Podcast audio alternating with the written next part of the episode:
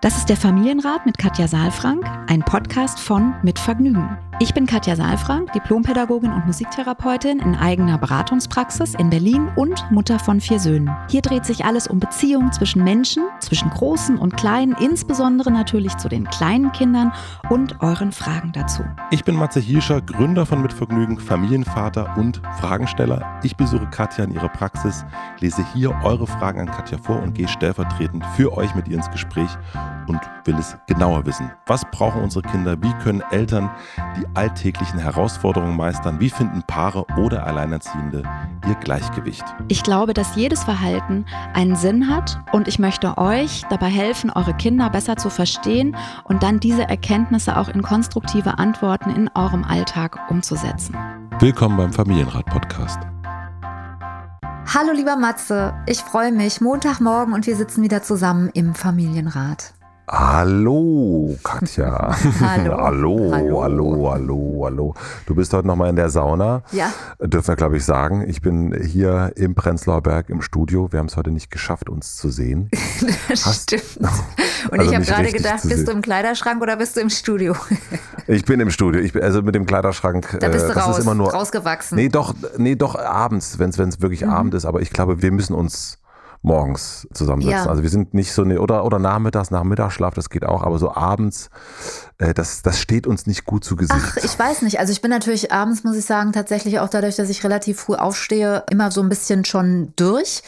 Und trotzdem, ja. ich habe ja, ich hoffe, hoffe ich da, ich weiß gar nicht, habe ich dir schon erzählt von meiner neuen App, die. Ja, das habe ich, das hab, also ich kenne die App ja schon. Stimmt, du das, also, ja, aber dass ja. die jetzt auch also rauskommt so, also das ist. Nee, das wusste ich nicht. Ja, nee. ich weiß jetzt. Also ich wusste das, also ich nehme mal an, ich, also ne, sagen wir mal so, wenn du eine App machst, äh, dann nehme ich auch an, dass die rauskommt, dass du jetzt nicht so sagst, hey, ich habe ein neues Hobby, Guck mal, ich lass mal eine App machen. Gebe ich nur Matze. so wie das Buch. Nett. Kriegt nur Matze. Also das ist ja immer so, bei, bei technischen Sachen hat man natürlich immer, ist man froh, wenn man nicht zu eine feste Deadline hat, weil einfach viele Unwägbarkeiten dabei sind. Was ich eigentlich erzählen wollte, ist, dass es in dieser App verschiedene Audios gibt und dass ich dort einen kleinen, aber sehr feinen Podcast mit André Stern mache, der eben Tag- und Nachtgedanken heißt. Und André Stern, den Name schon wieder. Ich werde eifersüchtig. André Stern, ja. der und seine Rituale. Ich kann es nicht mehr hören. ja, stimmt. Wir haben das schon ganz oft hier besprochen, ne? Ja, ja genau. Der André Stern. Genau. Moment, jetzt muss ich aber gucken, wie der aussieht.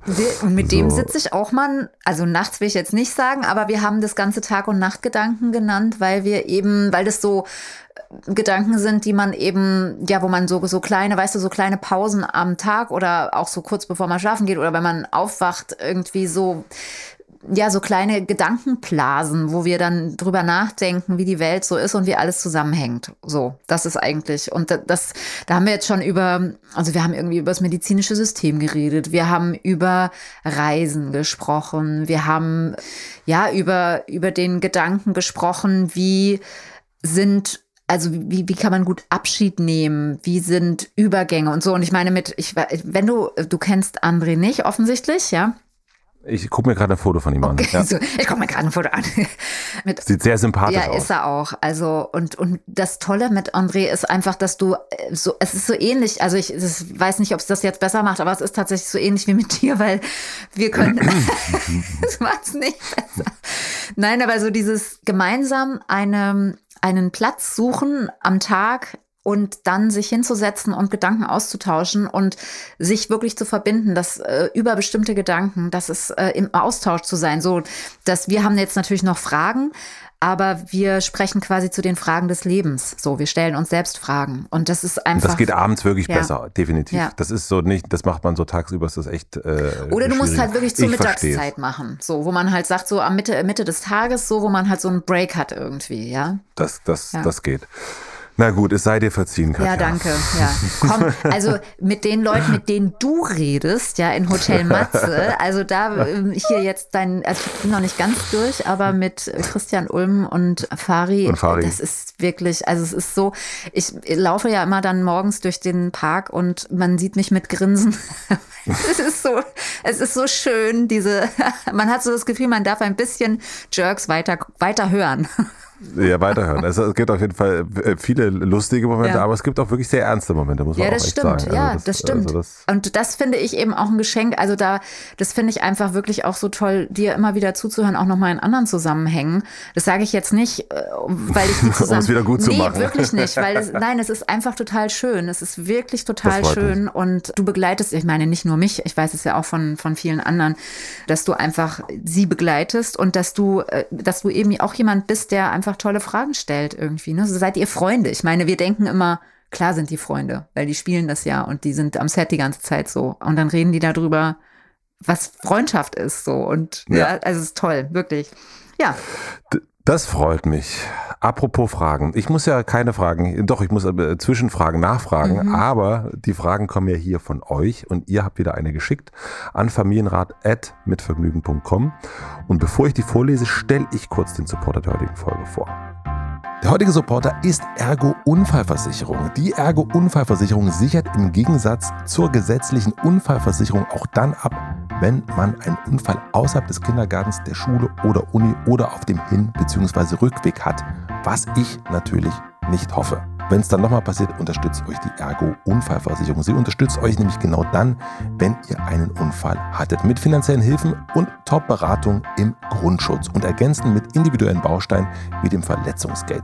Bei bestimmten Verletzungen werden bis zu 3000 Euro gezahlt also deutlich mehr als nur ein Trostpflaster. Der Schutz gilt sogar weltweit und das rund um die Uhr. Und das alles ohne Gesundheitsfragen vorab. Schaut einfach mal auf der Webseite vorbei und holt euch ein paar Infos zur Ergo Unfallversicherung. Den Link findet ihr natürlich in den Shownotes. Vielen herzlichen Dank an die Ergo Unfallversicherung für den Support. Und nun zur Frage. Wir haben eine Frage von Maja bekommen. Liebe Katja, lieber Matze, ich danke euch sehr für euren montäglichen Familienrat, den ich immer wieder gern lausche und lerne. Das freut uns. Wie begleite ich meinen fünf Jahre alten Sohn dabei, dass sein Vater entschieden hat, ihn nicht mehr bei sich haben zu wollen? Mit dem Papa bin ich seit 2019 getrennt. Ich habe mich getrennt, erst ausgezogen und hatte in der Nähe eine Wohnung. Der Papa ist seelisch und körperlich krank und konnte daher nicht umgänglich unseren Sohn betreuen. Der Kontakt zwischen Vater und Sohn konnte aber beibehalten werden. Im März 2020 zog der Papa eine Stunde entfernt mit seiner neuen Freundin zusammen. Diese gibt ihm Halt und so konnte alle zwei Wochen mein Sohn dorthin. Ihm ging es sehr gut dort. Leider kam im Mai 2020 bei meinem Sohn noch der Diabetes 1 hinzu und sein Papa zeigte nicht viel Interesse, sich damit zu befassen. Aktuell befinde ich mich in einer Ausnahmesituation. Es gab immer wieder Kommunikationsprobleme zwischen dem Papa und mir. Letztes Wochenende ich weiß nicht, was den Ausschlag gegeben hat. Doch er will Geld von mir einfordern, verwendet immer wieder das Wort Schuld in meinem Zusammenhang und ließ zu, dass die Gesundheit unseres Kindes sein Leben in Gefahr ist. Er holte ihn einen Tag später ab, ohne zu kommunizieren und es wurde das Blutmessgerät vergessen. Er nahm nicht an einer Lösungsfindung teil und machte sein Handy einfach aus. Damit er seinen Papa aber noch etwas sehen konnte, ließ ich mich hinfahren und gab das Gerät ab. In derselben Mail teilte er dann Kontaktabbruch zu seinem Sohn mit und dass er das Sorgerecht abgeben wird.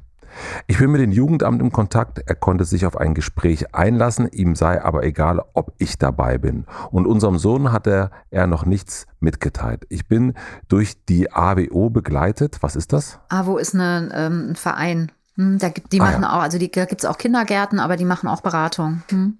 Ah ja.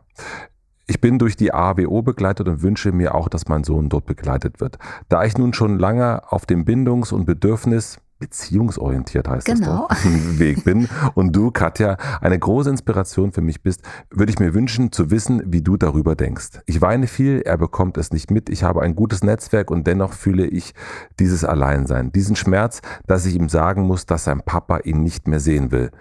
Das ist doch noch schlimmer als die Trennung oder die Erkrankung. Ich fühle mich ohnmächtig. Liebe Grüße, Maja. Äh, uff. Also Uff, ganz schön ja. viel irgendwie. Ne? Mhm. Ja, also erstmal, ich verstehe das sehr, Maja, und es tut mir sehr leid, dass du in so einer schweren Situation bist. Also du hast jetzt gerade, also oder hier steht, ne, ich befinde mich aktuell in einer Ausnahmesituation. Hm, dann weiß ich jetzt nicht, ist, kommt noch was dazu oder ist das ein Doppelpunkt sozusagen eigentlich, der jetzt hier nur nicht steht und dann beschreibst du die Situation, die zur Ausnahmesituation führt? Das, mhm. Da bin ich mir jetzt gerade nicht so sicher, aber das reicht ja auch alles schon. Ne? Also ich glaube, reicht, ja. Ausnahmesituation trifft es ganz gut und das Problem ist, glaube ich, dass diese Ausnahmesituation gerade ein bisschen zum Alltag wird. Ne? Also wenn ja.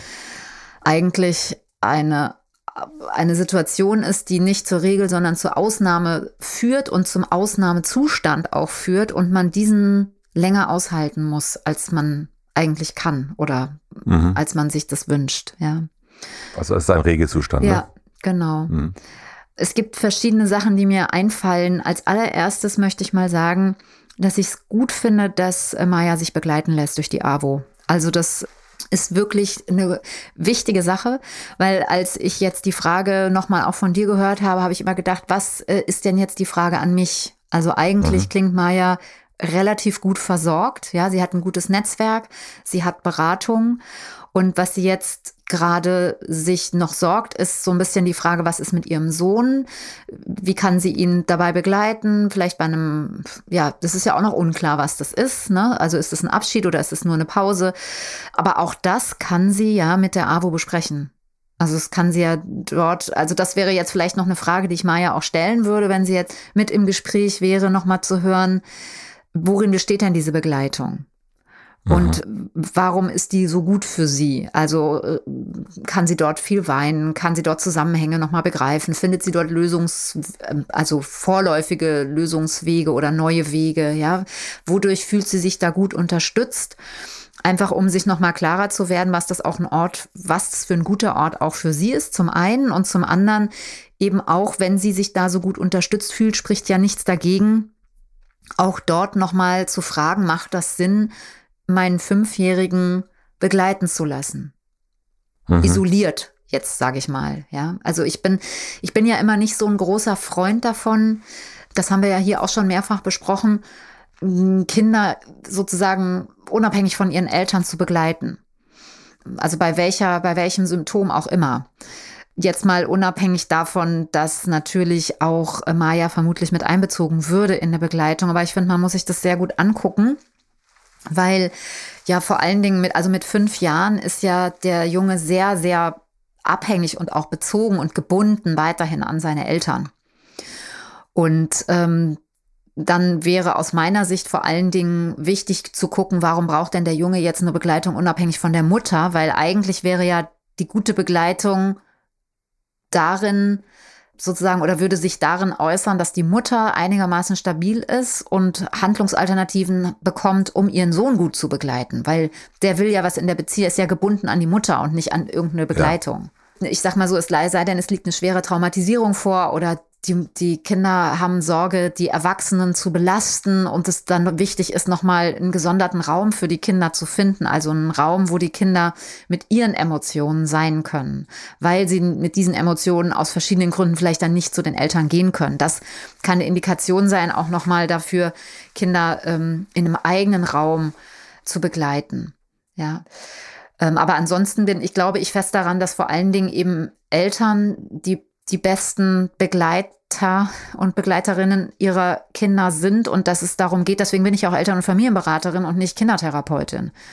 Ja, so, weil, sondern weil ich glaube, dass eben die Kinder sehr gebunden sind und eben es dann darum geht, die Eltern zu bestärken und mit ihnen Handlungsalternativen im Sinne der Kinder zu erarbeiten. Wie würdest du denn sagen, also, weil ich glaube, die Hauptfrage, die sich mhm. hier so ein bisschen herausschält, glaube ich, ist die Frage, wie schafft sie es, ihrem Sohn das irgendwie so na, beizubringen, aber irgendwie ihm da gut zu begleiten. Nun kriegt sie ja sicherlich auch Ideen von der AWO, aber was würdest du empfehlen, was da wichtig ist? Und ich gehe jetzt davon aus, mhm. also wir wissen ja nicht, wie es da weitergeht, also wir gehen jetzt erstmal vom Ist-Zustand aus. Mhm er will ihn nicht mehr sehen, das mit dem Geld und so weiter, das, das äh, Sorgerecht und so weiter, das ist jetzt, glaube ich, nicht unsere, unsere Baustelle, sondern ich glaube hauptsächlich die Baustelle des der Umgang mhm. mit dem Kind. Wie kriegt man das gut hin, dass er jetzt eben nicht mehr alle zwei Wochen zum Papa fährt? Also das ist natürlich auch nicht so einfach zu beantworten, wie du halt sagst. Ne? Wir können jetzt nur mhm. so ein bisschen das nehmen, was hier ist. Meine Erfahrung ist, dass gerade in solchen Ausnahmezuständen oft die Bewegung relativ schnell sich vollziehen. Also dann ist es heute so und morgen so und dann gibt es wieder eine andere Information und dann ist die mhm. Situation schon wieder ganz anders und das stellt sich dann schon wieder anders dar. Also das ist wie so ein Bild, was sich eigentlich ständig verändert und man hat dann so an dem, in dem einen Moment das Gefühl, ah, jetzt habe ich das Bild und dann verändert sich schon wieder was und das Bild ist wieder ein anderes. Ja, also deswegen ja. können wir jetzt tatsächlich nur diesen diese Momentaufnahme hier nehmen und wissen aber auch, dass eben unter Umständen Maya schon wieder in einer anderen Situation ist. Ja, es kann einfach sein. Also was ich wichtig finde, ist zuallererst mal sich ein bisschen zu sortieren und nochmal zu sortieren, was ist mein Schmerz und was ist die Angst sozusagen vor dem Schmerz des Kindes. Mm. Also, weil ich spüre diese zwei Emotionen relativ deutlich durch die Zeilen durchwabern, hätte ich jetzt beinahe gesagt. Also die kommen sehr klar bei mir an. Nämlich einmal dieser Schmerz. Ne? Sie sagt, es ist also schlimmer irgendwie als die Trennung und die Erkrankung. Und da spricht sie aber von sich. Sie weiß ja wahrscheinlich gar nicht. Ja. Wie empfindet das Kind das jetzt? Genau. Also Annahme quasi. Genau, sie mhm. sagt diesen Schmerz, dass ich ihm sagen muss. Also es ist ihr Schmerz. Ja. Und dann gibt es eine Angst auch, es eben dem Kind zu sagen, also die Erwartung, dass bei ihm Schmerz entsteht. Mhm. Ja, das heißt, das ist so eine Mischung aus Schmerz und Angst und vielleicht auch Wut, dass der Vater gerade nicht in der Lage ist, irgendwie erwachsen und reif als Vater präsent zu sein.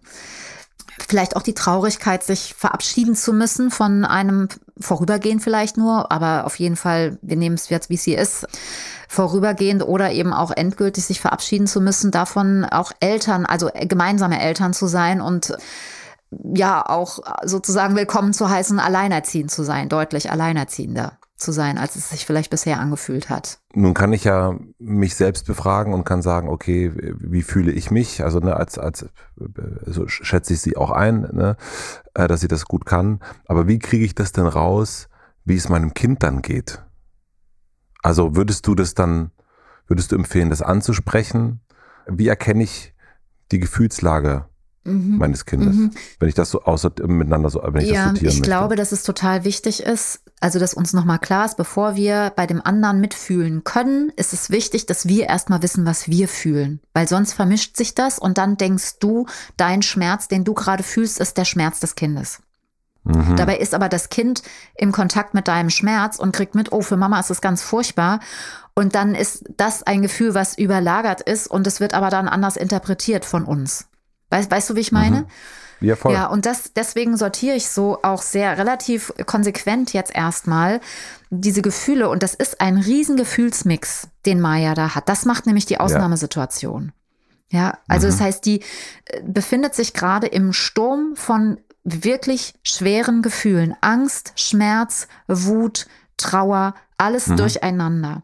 Und ich glaube, dass es sehr hilfreich ist, Maya, wenn du für dich ein bisschen auch spürst, wie fühlen sich diese einzelnen Anteile an, weil es wird Möglichkeiten, also es wird so sein, dass es Situationen im Tag gibt. Das ist ja das Schwere, dann auch so einen Tag hinzubekommen, ja, und in einer Ausnahmesituation irgendwie einen Rahmen zu halten. Ich, ich überspitze jetzt mal, aber aufzustehen, seine Dinge zu tun, auch für den, für das Kind da zu sein. Ja, das sind, manche Dinge fallen einem leichter, andere Dinge sind schwerer. Und es nicht nur einfach zu machen, sondern da in eine Bewusstheit zu kommen. Und also bei mir ist es so, dass ich dann manchmal auch in solchen Zeiten einfach ja meine Hand auf meinen Brustkorb lege oder auch auf den Bauch und mal reinatme in eine Körperempfindung, die ich dann, wenn ich dann denke, so, oh, jetzt gerade merke ich, da kommt ein Gefühlsmix nach oben, es fühlt sich irgendwie schwer an und dann zu gucken, ist das jetzt gerade ein Schmerz, der kommt oder ist das gerade eine Angst? Und das nochmal ein bisschen genauer zu sortieren. Einfach um ein besseres besseren Zugang zu diesem, zu diesem Sturm zu bekommen und nicht nur zu sagen, es ist halt Welle und Wasser und, und Regen und so, es ist kein Durcheinander, sondern um sich auch in diesem Sturm ein bisschen zu orientieren. Und wahrscheinlich äh, ist der ja auch jeden Tag so ein bisschen anders, ja. dieser Sturm. Ne? Also es ist ja, wird, ja, mit jeder neuen Information äh, haben wir schon gesagt, das ist wahrscheinlich sehr dynamisch sowieso die ganze Zeit gerade. Neue Informationen ja. kommt dazu, die Gefühlslage ändert sich wieder. Also das heißt, schon fast eine Routine vielleicht sogar zu entwickeln. Meditation hilft dir da vielleicht auch und so zu gucken, okay, was ist bei mir eigentlich gerade los? Ich finde Aufschreiben auch immer super. Ja, das genau, das mache ich auch viel, genau. Also Schreiben ist total gut, auch vielleicht dann, wenn, wenn das geht, irgendwie morgens oder abends oder so. Also ich finde immer, mhm. oder halt auch ne, direkt, wenn man den Gedanken hat. Und worum es mir geht, ist tatsächlich auch, also diese Gefühle zu fühlen. Das klingt jetzt vielleicht komisch, aber eben nicht sich diesem Sturm hinzugeben und zu merken, oh, mir geht's gerade schlecht und es tut weh. So, ja. sondern wirklich zu sagen, jetzt ist gerade ein großer Schmerz da. Und wenn du, wenn Maya sagt, sie hat ein gutes Netz, dann auch sich Leute an die Seite zu stellen und auch diesen Gefühlen ein Stück nachzuspüren, weil die zu durchfühlen heißt eben, sie zu regulieren. Sie einfach nur zu erleben, kannst du natürlich auch machen.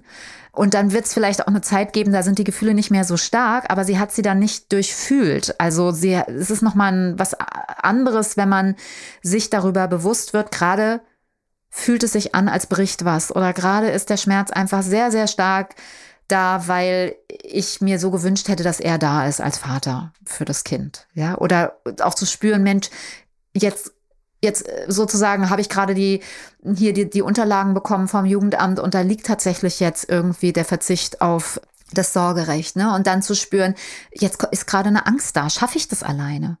Ja, so. Also das ist viel, finde ich, viel besser, als wenn wir da einfach durchgehen, den Gürtel enger schnallen und, und gegen den hm. Wind laufen, ja, oder, sondern lieber wirklich, und das ist aber auch nicht unanstrengend, also ich, ich finde es auf die Dauer gesehen weniger anstrengend, als den Gürtel enger zu schnallen und gegen den Wind zu laufen. Ja, also immer wieder mhm. auch zu fühlen, wo kommt er gerade her und was sagt er mir und auch Worte zu finden und das Gefühl mit der Empfindung zu verbinden und mit einem Gedanken zu verbinden und sich zu orientieren. Und wenn, Maja, wenn du das gemacht hast, dann wirst du viel kompetenter sein mit dir selbst und du, also mit dir selbst auf deiner eigenen Landkarte und du kannst dadurch, bekommst du auch ein, nochmal empfindsamere Antennen dafür, was dein Kind fühlt und was weil wirklich du, auch zum Kind gehört. Weil du ein Vokabular hast, wie du dich fühlst. Genau, und weil du auch eine Orientierung hast, was ist mein Gefühl. Ja, also du fühlst nicht mehr einfach nur ein Gefühl und denkst, ah, das ist das Gefühl von meinem Kind, so, oder ordnest das da einfach hin, sondern du kannst unter Umständen auch bei deinem Kind spüren und vielleicht ist das, hört sich das jetzt komisch an, aber vielleicht gibt es ja sogar auch eine Erleichterung bei dem Fünfjährigen, bei aller Trauer, die vielleicht auch da ist. Aber du hast jetzt beschrieben, es geht ihm gut da und trotzdem weißt du ja nicht, was vorgefallen ist. Ne? Du hast gesagt, du weißt nicht, was vorgefallen ist an dem Wochenende und da werden Sachen vergessen und da wird, da gibt's eine Gefährdung. Ich nehme das sehr ernst, was du geschrieben hast. Ne? Da gibt's eine Gefährdung von dem Jungen. Was da bei ihm angekommen ist, das wissen wir nicht. Ja, und er ist ja in diesem Konflikt, in diesem Loyalitätskonflikt auch, sich gut zu fühlen bei seinem Vater.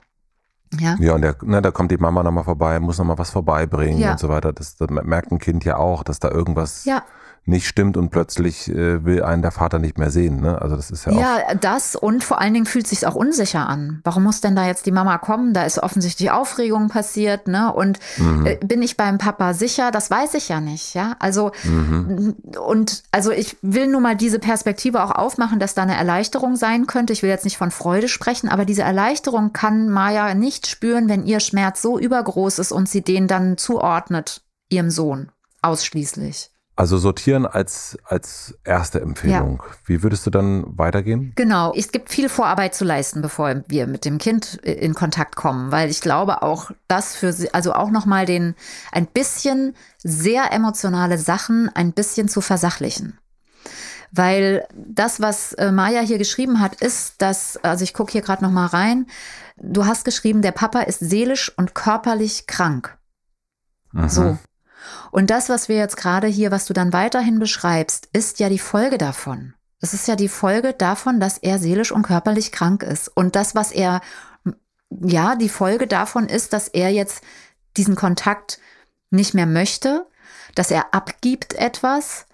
Und ich will mal so sagen, ich fände es, finde es so rum viel besser, als wenn irgendwann eben, ja, das Kind wirklich gefährdet ist und keiner mitbekommt, dass das Blutmessgerät vielleicht nicht da ist oder dass es nicht gemessen wird oder dass eine andere Gefahr dadurch, dass eben eine Erkrankung vorliegt und dadurch vielleicht auch eine Sicherheit nicht gewährleistet werden kann von, von dieser Seite, dass dann das Jugendamt ihm eine, ein Recht entziehen muss, letztlich. Also du sagst, äh, emotionale Sachen versachlichen.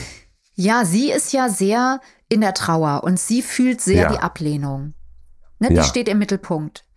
Okay. Und ich möchte nochmal auf die Situation hinweisen, weil die Ablehnung ist natürlich das Erste, was naheliegend ist. Und er sagt das ja auch so. Und wir wissen auch nicht, ob das nicht etwas ein strafender Mechanismus vielleicht auch ist, weil er weiß, dass sie das trifft. Ja.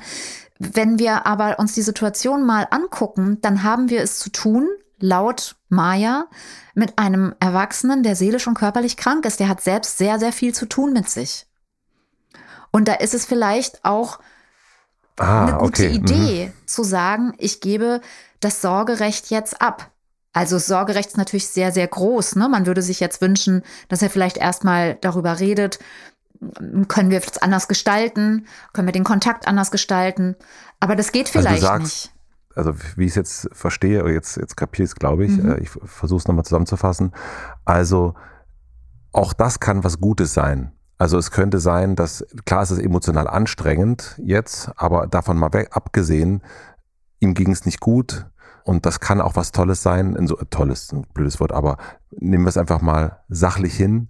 Es hat seine Vorteile auch. Also es muss nicht die Ablehnung ausschließlich im Vordergrund stehen, sondern es kann auch eine erwachsene, reife Haltung sein, zu sagen, ich schaffe das gerade nicht. Mhm.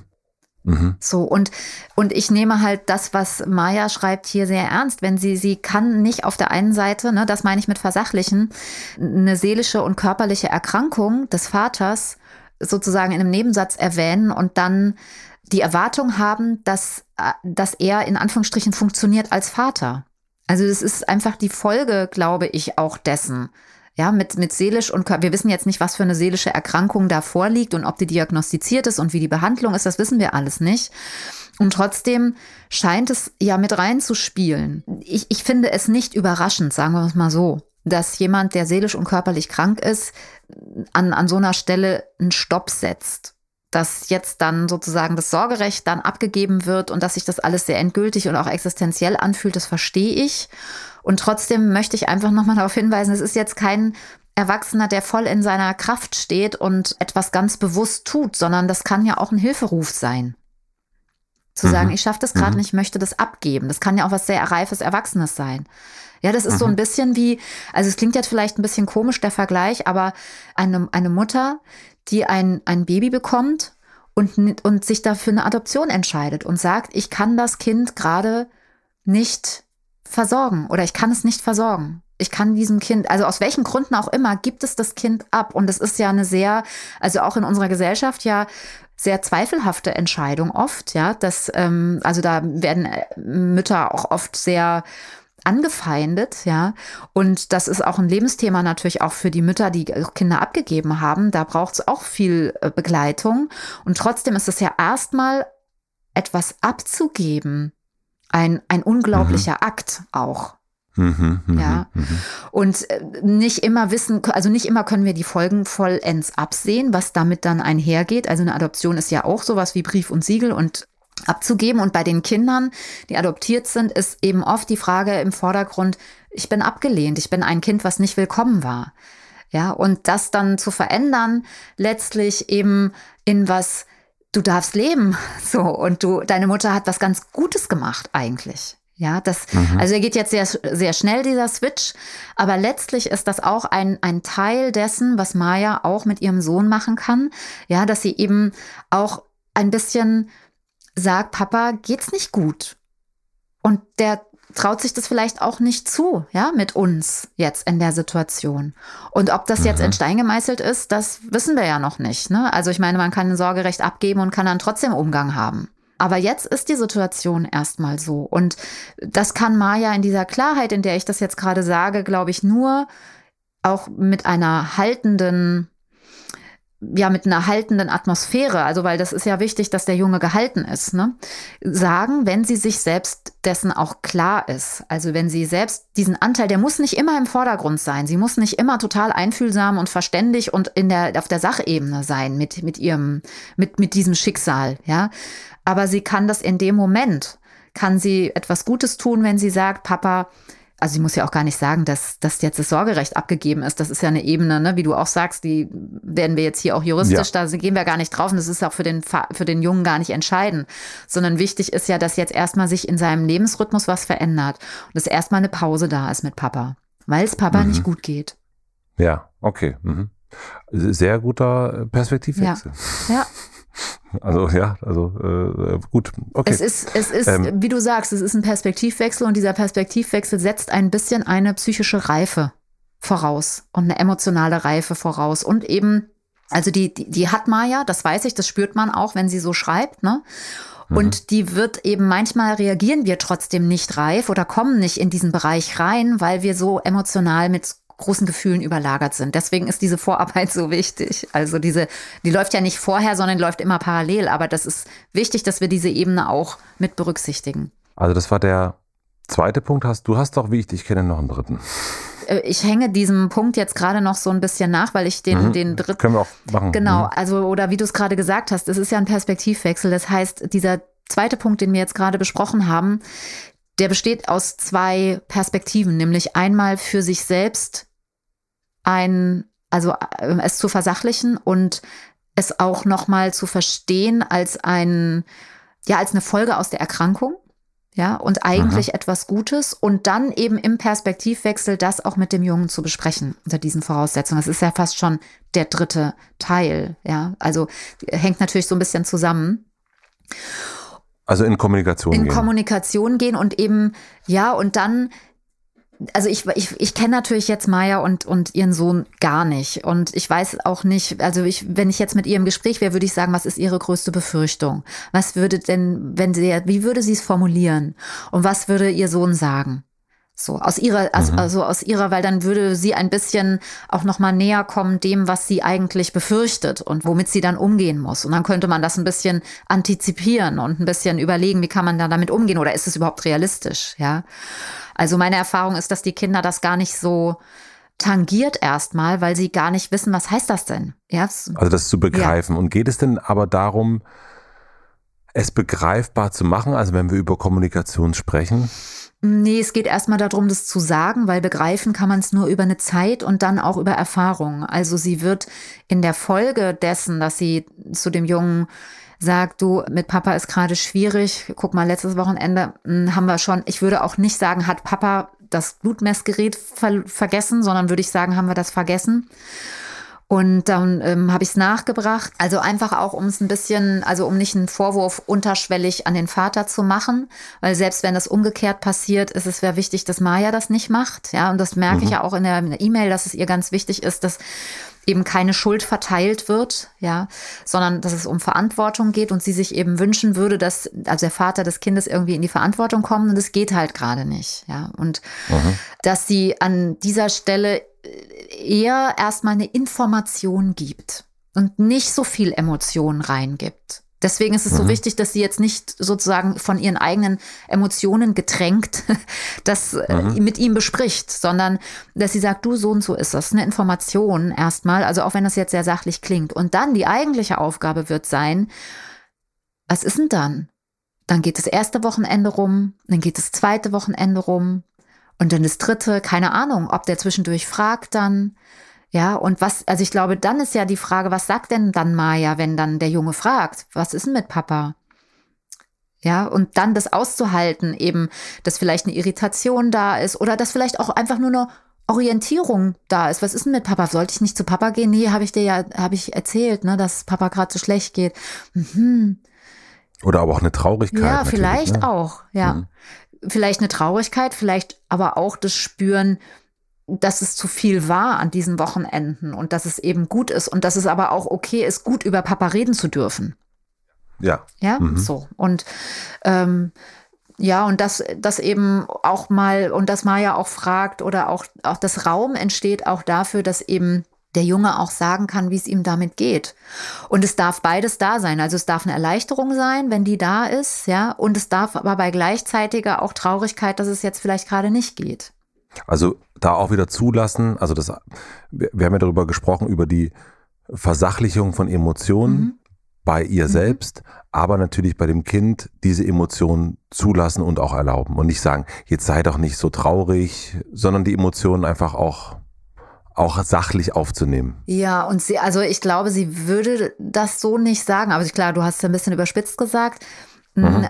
Aber letztendlich geht es bei der Begleitung wirklich darum zu begleiten und zu gucken, was sich zeigt und nicht so sehr mhm. darauf aufmerksam zu machen, was man sieht. Also weißt du, wenn man sich das jetzt auch wieder als einen Weg vorstellen würde in der Begleitung, also gehen zusammen in den Wald zum Beispiel und sagen wir jetzt mal, das ist der Wald der Traurigkeit oder so und sie ja. laufen da durch und dann sagt der Junge ähm, erstmal gar nichts. Also weil er einfach in diesem Wald erstmal ankommt und weil mhm. er so und dann kann sie natürlich sagen, jetzt sind wir hier im Wald der Traurigkeit. Das kann sie sagen. Ja, aber es wäre nicht gut, wenn sie jetzt sagt, guck mal, da, da ist ein Pilz und der sieht so und so aus und da ist das Farnkraut und das sieht so und so aus und so. Also wenn sie dann zu viel von sich aus schon erläutert, sondern es wäre. Nee, das meinte ich nicht. Ich meine eher, wenn er sagt, ich bin jetzt total traurig. Ja. Äh, und, und das Kind geht voll in die Gefühle ja. rein. Auch, auch in die, äh, ne, das kann ja alles sein, ja. Ne? das haben wir schon gehabt. Also so Irritation, Traurigkeit, aber auch Entlastung. Und das aber zulassen und auch jetzt nicht sagen, jetzt sei doch nicht traurig und äh, jetzt kriegst du ein, ein Eis, ja, äh, genau. äh, sondern eigentlich auch zu sagen, okay, alles klar, ich sehe, du bist traurig und das auch nicht weg genau, zu wischen, da also das nicht genau, zu versachlichen. Genau, also spiegeln und aber auch da finde ich, ne, also wenn sie jetzt sagen würde, in dem Bild, was wir jetzt gerade hatten, da in dem Wald der Traurigkeit sozusagen, ja. würde das ja bedeuten, sie würde sagen, okay, komm, lass uns ein Eis essen gehen und wir lass, verlassen den Wald der Traurigkeit so. Das ja. wäre ja dann. Das auch explizit machen dann. Genau, wiederum, ne? das würde sie wahrscheinlich tatsächlich auch nicht machen, aber was es, glaube ich, dann braucht, ist einfach auch stehen zu bleiben an dem Farnkraut mhm. oder an dem Baum oder an der kleinen Wurzel, die er halt entdeckt hat im Wald der Traurigkeit und nicht es größer machen, aber auch nicht kleiner zu machen. Also einfach dort zu verharren und es gemeinsam anzugucken und zu sagen, ja, das ist traurig, ja, das ist der Farn, ja, und vielleicht auch nochmal zu fragen, woran merkst du, dass das der Farn ist? Also wo, ne, woran, was, was ist das Schlimmste jetzt? Worüber bist du am meisten traurig? Also dass man da so verharrt und eher sich das anguckt und nicht so viele Worte darüber macht, was man selbst denkt. Ich mag das Bild vom Wald ja. Auch den Titel, ja. ne? also wenn äh, hier noch ein Buchtitel gesucht wird. Ja, aber das Schöne ist, es gibt, es gibt ja ganz viele Wälder, emotionale mhm. Wälder. Ne? Es gibt auch den, den Wald des Schmerzes und, das, und, und, die hängen ja auch alle zusammen. Das ist ja das Schöne. Ne? So, deswegen emotionale Landkarte, deswegen kam mir das ja so. Ne? Also, dass es eben nicht nur Wälder sein müssen, sondern auch Wiesen und Sümpfe und Berge und ähm, dass ja. das sozusagen und Vulkane, ne? wo die Wut sitzt. So. Also deswegen, ich mag das auch, dieses Bild, weil es einfach so so schön plastisch ist und einfach die Möglichkeit gibt, auch weiter in dem Bild zu verharren und ganz viele Sachen daran zu erläutern oder zu verstehen, nochmal anders. Hm? Katja, soll ich mal nochmal zusammenfassen? Ja, mal. Mhm. Also das Erste, was du gesagt hast, ist sortieren, zu gucken, was sind meine Gefühle, was sind äh, die Gefühle des Kindes. Mhm. Eben bevor man mitfühlen kann, muss man erstmal selber Sich wissen, was man eigentlich ja. fühlt. Mhm. mhm. Dann den zweiten Punkt, emotionale Sachen versachlichen. Ja. Also die Emotionen trennen von der Situation, hm. sich die Situation ein bisschen versachlicht angucken. Ja. Ja. Und dann das dritte, in Kommunikation gehen, Befürchtungen auch aussprechen und vor allen Dingen Information statt Emotion. Mhm. Und um dann, wenn es eben dazu kommt, also wenn wir im Wald der Traurigkeit mhm. sind, das auch aushalten, ja. den, den Raum lassen, ja. den Raum äh, stehen lassen. Es ja. darf alles sein und man ist dann in dem Fall vor allen Dingen Begleiter, Begleiterin. Richtig, und das ist, glaube ich, was, wo Maya noch mal gucken kann, ob sie von der AWO eine Unterstützung bekommen kann, weil du hast gerade gesagt, ne, also Information statt Emotion, das ist ja der Kontakt mit dem Kind. Aber vorher ja. dieses Antizipieren, was ist die Befürchtung, wäre gut, es in einem anderen Raum zu machen und noch mal zu mhm. erarbeiten. Ja, was ist die Befürchtung? Genau. Und dann, und jetzt komme ich noch mal zu, äh, ich weiß, wir sind mit der Zeit knapp, ihr könnt ja später weiterhören. Mir ist noch mal wichtig, dass an der Stelle, wenn es jetzt darum geht, zu gucken, braucht der junge Begleitung, auch in, die, auch um in diesem Bild Wald der Traurigkeit noch mal zu gucken, wenn es dann bei der Betrachtung sozusagen des, des Baumes oder was weiß ich, was dann ähm, den Jungen beschäftigt, schwierig wird für Maya, weil sie mit ihren eigenen Emotionen so zu kämpfen hat und sie merkt, sie schwappt da rein irgendwie in den Prozess der Begleitung mhm. mit dem Jungen, dann könnte es hilfreich sein, dass eben noch mal jemand anders mit ihm quasi in den Wald der Traurigkeit geht und er sich noch mal das Farnkraut oder was auch immer anguckt mit jemand anderem. Aber eigentlich glaube ich, dass Maya das gut machen kann und dass es eben auch für ihn schöner oder näher sich anfühlt, natürlich mit, mit ihr in den Wald zu gehen und die Emotionen anzugucken, als mit jemandem, den er noch gar nicht kennt. Mhm. Ja, so, das ist vielleicht nochmal so abschließend zu sagen zu der Begleitung des Jungen, der Isolierten. Dann würde ich mal sagen, Maja, ich wünsche dir vor allen Dingen oder wir wünschen dir viel, viel Kraft. Ich glaube, das wird einiges ja. fordern die nächste Zeit. Aber ich glaube auch, also ich habe zumindest mir hier so ein paar Sachen notiert und ich glaube, das war eine ganz gute, äh, ganz gute Stütze. Also ich habe es zumindest so gefühlt. Danke, Katja. Ja, ja, gerne. Und äh, auch von meiner Seite, Maja, ähm, noch einen Hinweis vielleicht, wenn du den Impuls hast, dich auch nochmal anderweitig also beraten zu lassen. Ja, meine Erfahrung ist, dass es auch ganz gut sein kann, nochmal zum Beispiel in eine juristische Beratung zu gehen, jetzt unabhängig vom Jugendamt. Also wie ist denn, ich weiß nicht, ob ihr verheiratet seid, aber wie, wie sind da die Situationen? Einfach auch also weil du, du klingst gut beraten und hast da und hier deine mhm. Stellen und trotzdem kann es gut sein, auch nochmal, wenn ein Impuls hochkommt und du sagst, Mensch, dazu habe ich eine Frage, wie ist denn das eigentlich? Oder wie ist das zum Beispiel, was mir jetzt konkret einfällt, psychisch, also Kinder psychisch kranker Eltern. Ja, mhm. das könnte Ne, da gibt's auch Anlaufstellen, ähm, habe ich jetzt aus dem Kopf keine, aber kann man recherchieren. Vielleicht gucken wir da auch nochmal und packen es irgendwie in die Show Notes. Aber mhm. es wäre, glaube ich, zum Beispiel, wenn das über die AWO nicht konkret und explizit abgedeckt ist, nochmal gut zu, zu jemandem zu gehen, der sich mit nichts anderem beschäftigt als mit der Frage, was kann da gut sein, was kann wichtig sein in der Kommunikation, dem Kind dann auch, also welche Anteile übernehmen Kinder dann, welche Mechanismen greifen da und so weiter, sich zu informieren. Das muss jetzt dann nicht, müssen nicht zehn Stunden sein, aber eine Stunde, einen Impuls, eine Frage daran zum Beispiel zu richten und da eben offen zu bleiben, auch für Impulse, die man hat, innerlich. Super. Ja. Ich würde sagen, ich, äh, sch ich schließe mal. Ja, okay. Ich schließe mal. Einen schönen Montag wünsche ich hier noch und wir sehen uns, ja, ich hoffe, wir sehen uns nächste Woche. Also auf jeden Fall hören wir uns. Bis, Bis dahin. dahin. Tschüss, tschüss. tschüss. Ciao. Abonniert den Podcast überall da, wo man Podcasts abonnieren kann. Wir freuen uns über Bewertungen, über Kommentare und natürlich, wenn ihr diesen Podcast einer einzigen Person weiterempfehlt. Und nicht vergessen, es gibt keine schwierigen Kinder, sondern nur schwierige Situationen und Eltern, die dann auch mal nicht weiter wissen. Das ist gar nicht schlimm. Das Wichtigste ist, dass ihr mit euren Fragen nicht alleine bleibt und euch nicht zurückzieht, sondern in Austausch geht und im besten Falle natürlich an uns schreibt. Wir freuen uns auf eure Fragen.